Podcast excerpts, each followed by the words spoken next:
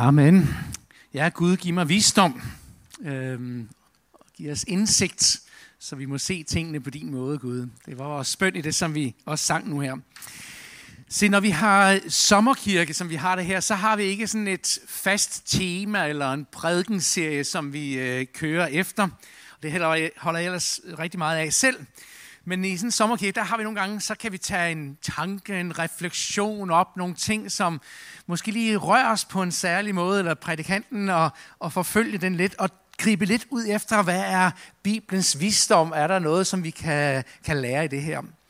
Og øh, min prædiken i dag, det er en sådan tanke, eller måske retter noget, som jeg har blevet lidt provokeret af, og øh, som har udfordret mig lidt. Og jeg vil beklage med det samme, hvis det bliver en lille smule sådan abstrakt, eller lidt højt flyvende, eller et eller andet måske på en eller anden måde.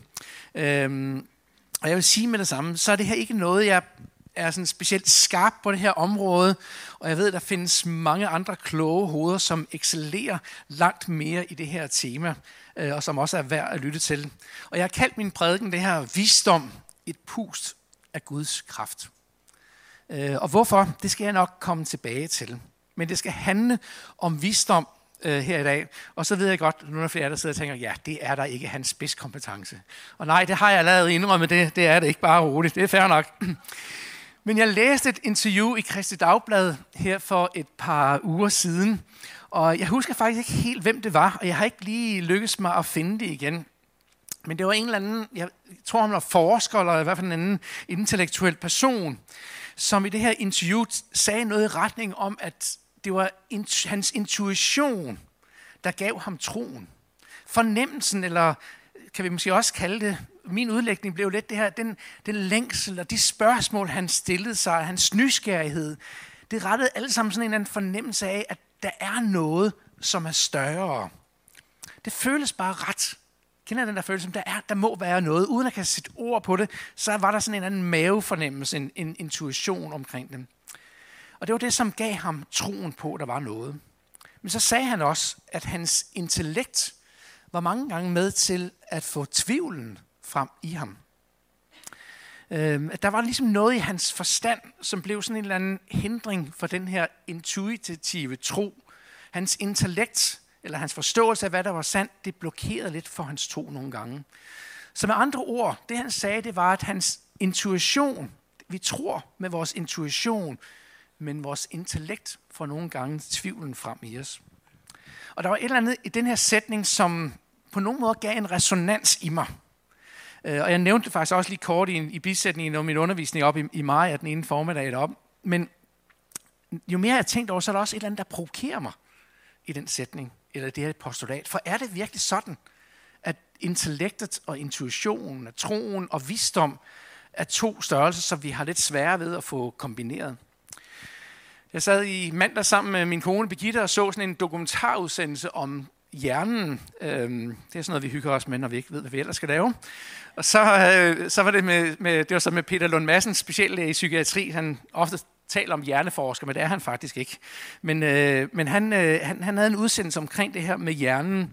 Og han trak ligesom i de helt store trænge, strenge om helt tilbage til, til universets tilblivelse og ting, som på mange måder er så svært forståelige for os. Og måske ikke, hvis vi gerne griber ud efter sådan en meget øh, direkte, stringent bibeltolkning om, at jamen, så kan jordens skabelse kun være cirka for 6.000 år siden. Hvordan kan alle de her ting så hænge sammen med universets tilblivelse og forståelse? Og mens vi sad og sagde det, så sagde Birgitte noget, nu har jeg faktisk ikke spurgt, om jeg må sige det, men hun sagde noget i retning, jamen, jeg har ikke så svært ved at rumme det her. For mig bliver Gud bare meget større. Og det var sådan en anden approach til det her. Det er jo ikke noget, der provokerer mig at sige, wow, hvor er det dog en stor Gud.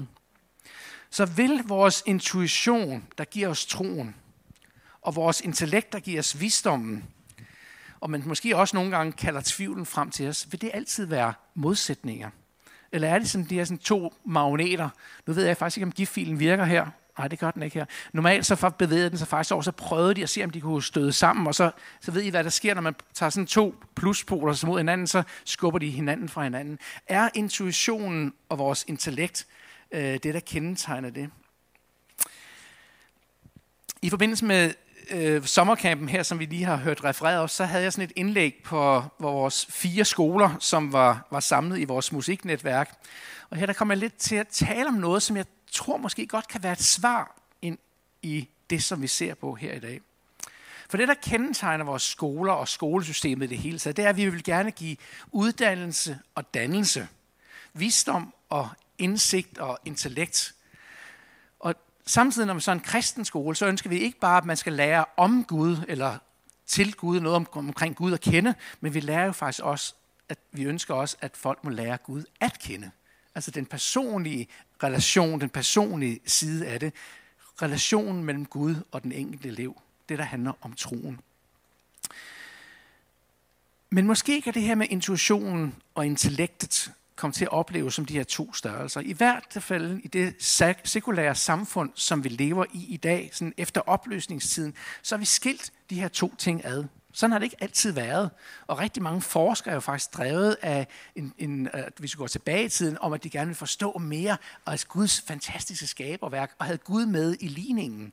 Men i dag så er de to verdener ligesom blevet adskilt i to helt nærmest afluk, bortset fra, øh, adskilt fra hinanden.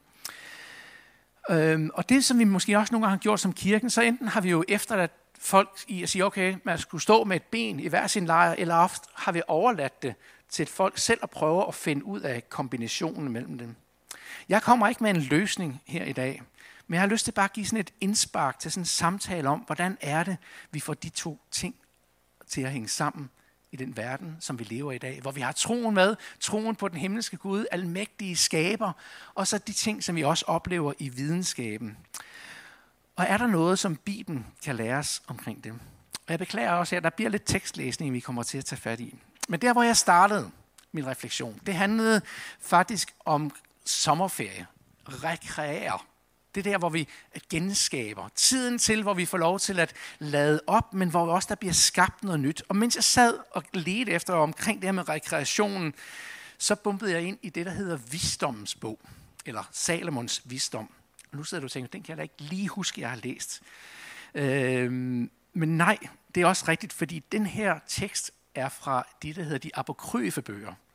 De apokryfe bøger er dem, som ikke kom med direkte i den kanoniske bibel. Der er mange svære ord her, jeg ved det godt. Den kanoniske bibel, det er den bibeloversættelse, vi sidder med, og hvor nogle skrifter er udvalgt. Og det, det gjorde man helt tilbage kort tid efter Jesu tid, der omkring år 200 efter, så, så delte man op præcis, hvad er for nogle skrifter, der skal med, ud fra nogle visse kriterier. Og så var der nogen, som lå lige sådan en gråzone, som de her, de her gode skrifter vigtige. Luther han sagde om de her skrifter, at de er gode og byggelige at læse. Så der er faktisk meget visdom at hente i, øh, i de apokryfe bøger også. Og tager du den katolske kirke, så er det faktisk med i deres bibel. Der har du alle de apokryfe bøger med også. Og visdommens bog er sådan et jødisk skrift, som er optaget i de apokryfe bøger i det gamle testamente. Og det er skrevet sådan i det sidste århundrede før Kristi øh, fødsel, formentlig i Alexandria. Og det er formet som en, øh, en tale af kong Salomon til de hedenske konger, om hvis de ønskede at opnå indsigt og en guddommelig visdom og retfærdighed, det er det, der skulle til, for at de kunne bevare magten. Så det er sådan en, en tale, han giver, videregiver af det, som han har fået. Hvad er det, der skal til, hvis du ønsker at være konge og regere på en god måde? Så er det at gribe ud efter Guds visdom. Og kong Salomon, ham kender vi fra det gamle testamente, både i kongebøgerne og krønikerne, kan vi læse omkring kong Salomon. Han var søn af kong David og Bathsheba, og selv blev han også konge. Og vi kan læse i gamle testamente om, at på et tidspunkt så havde han en drøm, hvor Gud kom til ham i drømmen og sagde til ham, sig, hvad jeg skal give dig. Tænk at få sådan en blankocheck, ikke? Hvad ønsker du dig? Bare sig, nævn for mig, hvad det er, du godt kunne tænke dig. Og så siger David, i stedet for at ønske sig et langt liv og rigdom og fjendernes død eller lignende ting, så bad Salomon om visdom til at kunne skelne mellem, hvad der er godt og ondt. Og Gud, han kunne lide det her svar, at det var visdom, han spurgte efter. Og så siger, siger Gud til ham, at jeg giver dig stor visdom og forstand i hjertet, at der aldrig tidligere har været, og heller ikke sidenhen skal komme nogen som dig. Og så lovede han ham alt mulig rigdom og ære og et langt liv. Alle de ting, som man måske man kunne have ønsket sig. Det lovede han den, hvis at blot at han vandrede af Guds veje. Og så læser vi stadig i Gamle Testament i Kongernes bog, står der sådan her, Gud gav Salomon visdom og omfattende indsigt og så vidtspændende erfaring, som sandet ved havets bred. Så Salomons visdom overgik al Østens visdom og al Ægyptens visdom. Altså det er en klog mand, vi har med at gøre her. Ikke? Han ved virkelig alt. Og Salomon havde ikke ønsket sig andet end visdom. For ham var det vigtigere end magt og rigdom, ædelsten, guld og, og skønhed og smukhed og sundhed. Alle de her ting står faktisk ramt op i den her visdommens bog her. Og så oplevede Salomon, at alle de andre ting kom med som en gave til ham, blev givet ham som øh, efterfølgende. Men hans længsel var efter at række ud efter visdommen. Og så skriver han her i visdommens bog sådan her, men hende, han kalder visdommen for, en, for i, i hundkøn. Det kan man sidde og tænke meget over. Det kan I så snakke om hjemme ved kaffebordet bagefter. Ja. Men hende kom alle, med hende kom alle goder til mig. En rigdom uden mål var i hendes hænder. Jeg glædede mig over alle goderne, for visdommen styrer dem, men jeg vidste ikke, at hun er deres moder. Se, den gudsgivende visdom omtales her som alle goders mor. Med andre ord, al vis, altså visdommen er ophavet til alt, hvad der er godt. Alt det gode kommer som en følgeskab af visdommen.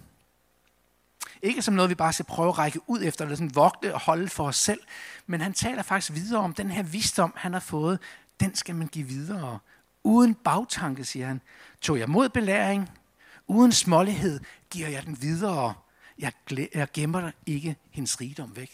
Det vil sige, alt det, som vi får, det skal vi bare give videre. Vi skal ikke holde det for os selv. Den visdom og rigdom skal vi dele ud til alle omkring os. Ikke på nogen måde holde det for os selv. Men det, der så slog mig, det er det, der følger efterfølgende. For den her sekulære opdeling, som vi har mellem intellektet og, og det intuition, eller troen og visdommen, det er på ingen måde kendetegnende for Salomon. Tværtimod. Der står sådan her i visdommens bog her. For visdommen er en uudtømmelig skat for mennesker. Og de, som får den i hende, opnår Guds venskab. For de gaver, lærdommen sænker, skænker, anbefaler dem over for ham. Der er simpelthen for Salomon, er der en direkte sammenhæng mellem visdom og venskab med Gud. Det er som om, at visdommen og lærdommen, der står om her, den leder os ikke væk fra Gud. Tværtimod, så leder den os tættere til Gud og ind til et venskab med ham. Det er den visdom, han, han taler om her. Og det er måske ikke helt så mærkeligt. For vi må jo tro på, at al sand visdom og al sand lærdom, må ikke det skulle komme fra ham, som har skabt alting. Han må jo være den, der ved, hvordan tingene hænger sammen. Han, må være, han er jo ophavet til det hele. Og alt, hvad vi kan finde ud af som mennesker, må jo bare være med til at drage ham tættere ind til ham. Nu kan det så være, at vi sidder og tænker, at det her det er jo bare en guddommelig visdom. Det handler om, om etik og morale, og måden, vi skal forholde os på og leve vores liv. Men sådan var det faktisk ikke for Salomon. For han udpensler efterfølgende i visdomsbog, hvad det er, hvordan han definerer visdom. Han siger sådan her, måtte Gud give mig at tale med indsigt og tænke tanker, der er hans gaver værdige. For han er selv vejviser til visdommen og vejleder for de vise. Og så fortsætter han. I hans magt er jo både vi og vores ord, al klogskab og alt forstand på håndens gerning, verdensorden og elementernes virken, tidernes begyndelse, ende og midte, solværvenes vekslen og årstidernes skiften, årets kredsløb og stjernernes stilling, de levende væseners natur og de vilde dyrs rasen, åndernes magt og menneskenes tanker, planternes arter og røddernes kræfter. Alt det skjulte og alt det åbenlyste lærte jeg at kende. Visdom, hun som har fremstillet alt, har jo belært mig. Hvad er det, han siger her? Håndværk.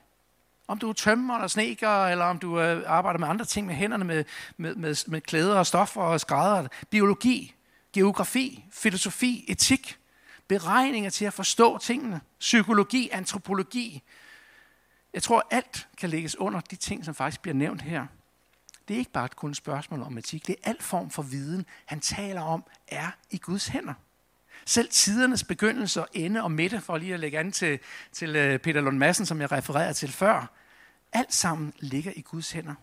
Verdensorden, elementernes virken, håndens gerning, tingene, der er skabt af mennesken, årstid og stjerner og universet, mennesker og dyrs biologi, planter, psykologi, antropologi, det hele, alt sammen.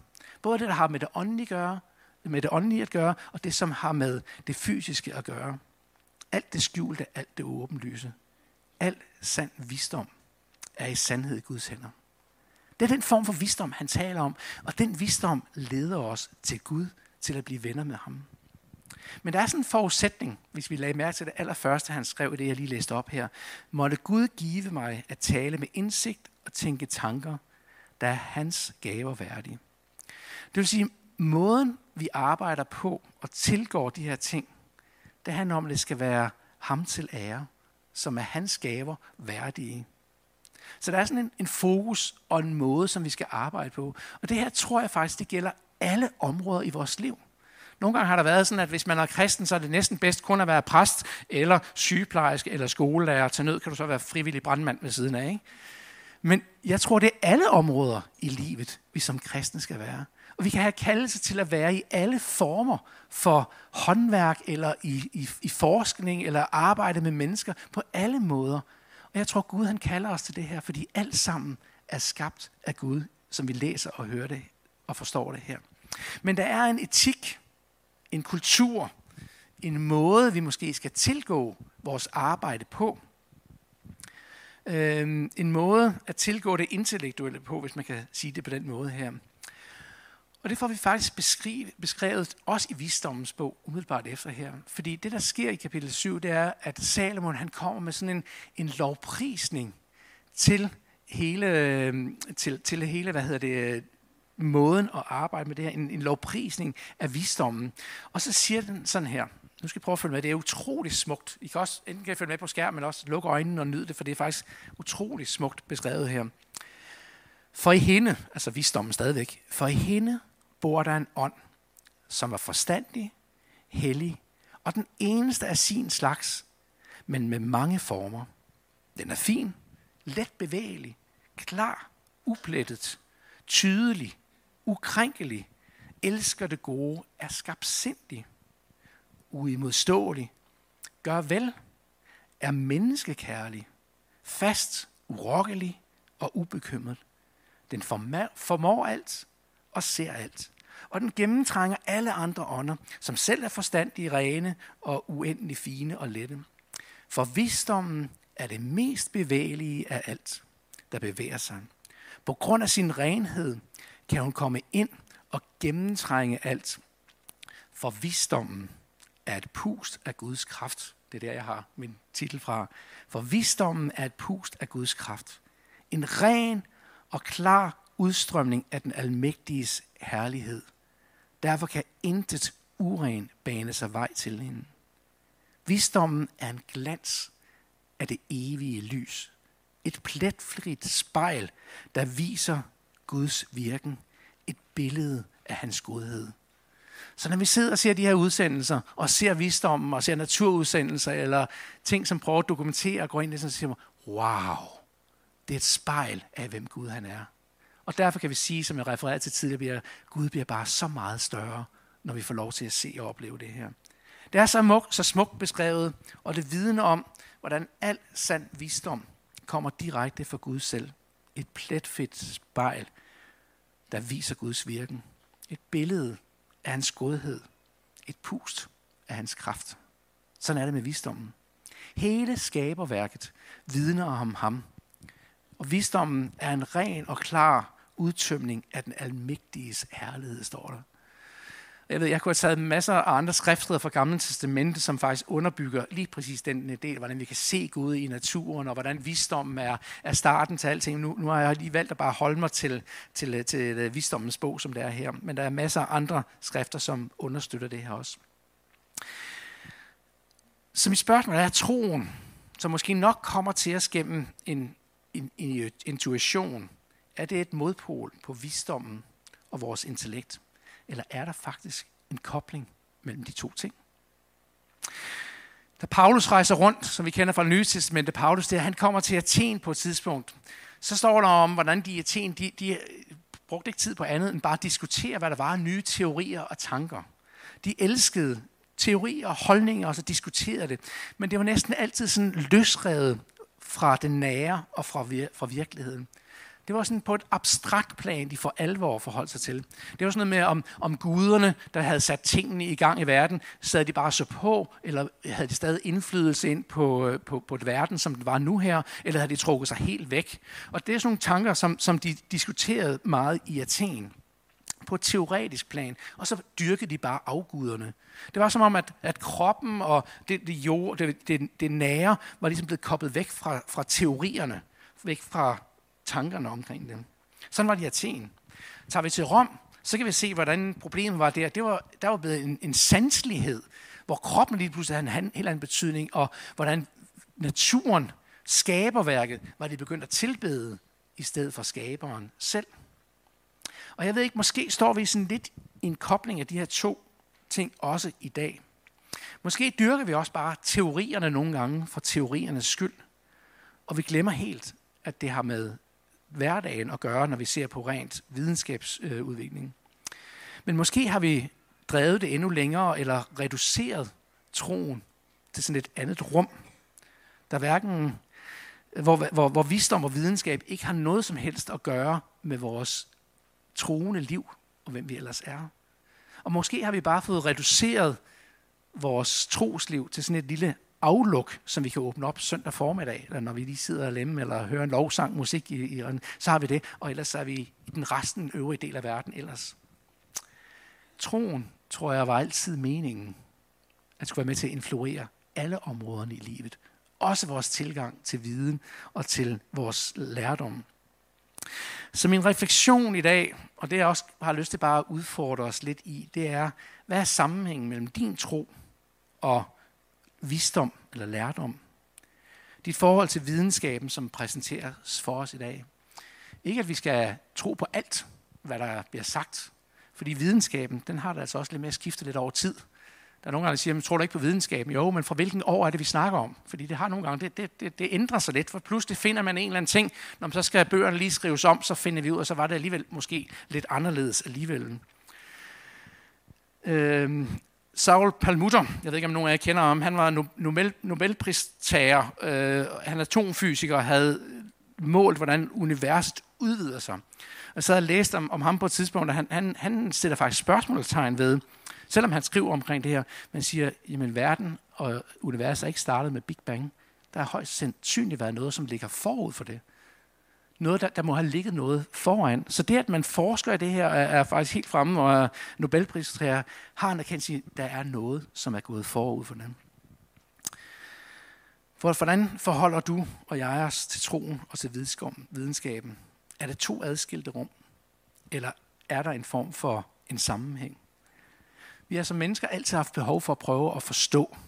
Og videnskaben er måske også bare et forsøg på, hvor vi prøver at se at få en beskrivelse og forstå, hvor er det, vi kommer fra, og vi søger visdom i det.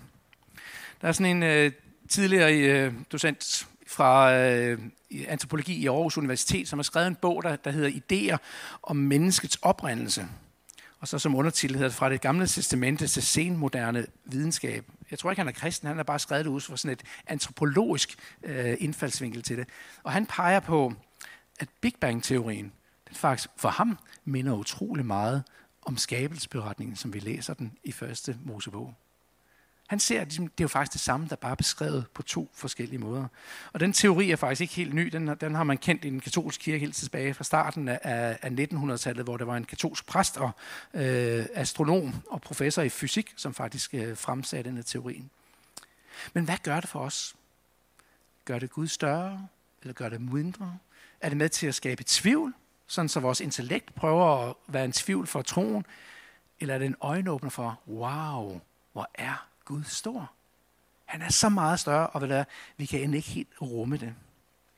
Min pointe med min prædiken, og det som jeg prøver at komme frem med her, det er måske bedst summeret op i øh, slutningen af kapitel 7 i Visdommens bog, For der siger, siger, siger Samuel sådan her, skønt hun kun er en, altså visdommen, så formår hun alt. Skønt hun hviler i sig selv, så gør hun alting nyt. I slægt efter slægt flytter hun ind hos fromme sjæle og gør dem rede til at være Guds venner og profeter, da Gud kun elsker den, der bor sammen med visdommen. Troen og viden er ikke bare med til at skabe nyt og rekreere, hvor jeg startede med det hele, men det gør os faktisk redde til at blive Guds venner og hans profeter, hvis vi tager Salomons ord for troende her. Og hvem af os kunne ikke også tænke os at være gode venner med Gud? Og hvem af os ønsker ikke at kende Guds tanker og idéer som profeterne og vide, hvad det er, han tænker? Og jeg tror ikke, vi skal være bange for videnskaben. Tværtimod må det være en øjenåbner for os at se, hvor stor Gud er. Vi har behov for at lære visdom. Vi har også behov for at lære om Gud. Men endnu mere har vi et behov for at lære Gud at kende. Og de to ting strider faktisk ikke mod hinanden, men kan være med til at understøtte hinanden. Og måske går det lige frem hånd i hånd. Der er ikke en eller anden særlig appel i min prædiken i dag. Øhm, vi vil give tilbud om forbøn, når gudstjenesten er slut, hvis der er nogen af jer, der ønsker det. For vi ønsker altid, vi tror på forbønnen, og være med til, hvis I ønsker det, så vil det være, når gudstjenesten er slut her også. Men jeg har bare lyst til at udfordre os alle sammen i det her med visdommen. Lad os søge visdommen. Lad os søge lærdommen. Og lad der være en øjenåbner op for, hvor Gud, hvor stor Gud er. Kan I følge mig? Det var lidt abstrakt. Jeg ved det godt. Vi har været ude på det på de, øh, på de vilde våger. Vi skal nok lande ind igen på et senere tidspunkt. Men tak, at I lige vil være med på vandringen her. Men lad os bede sammen. Bed om, at vi også må modtage Guds visdom. Og det må være en øjenåbner for os, at vi må få lov til at se, hvem han er. Så himmelske far, tak, at du er ophavet til alting. Altings skaber. Og Gud, som mennesker har vi altid forsøgt at prøve at forstå, skaberen. Men vi ved, som os, som er skabt, vi rummer dig aldrig helt ud. Men Gud hjælp os til at søge visdom. Hjælp os til at få lov til at få den indsigt, som vi har i dig. Både det, der har med livet at gøre, men også alle de andre former for visdom, som blev beskrevet i visdommens bog af Samuel her. Lad os få lov til at se det. Lad os glæde os over det, at du er ophavet til alting og alle gode smoder, alt det gode, det skønne, det smukke, vi ser omkring os, der er det visdommen moder, og det er din visdom, for det er dig, der står bag det hele. Så Gud, må du åbne vores øjne, at vi må se dig, også i det. Det beder vi om i dit eget navn. Amen. Vi vil fortsætte med at øh, lovprise Gud sammen, og meget passende, God, I look to you. Lad os se til Gud. Lad os få lov til at blive betaget af ham. Se hans underfuldhed, hvor stor og almægtig Gud vi har. Amen.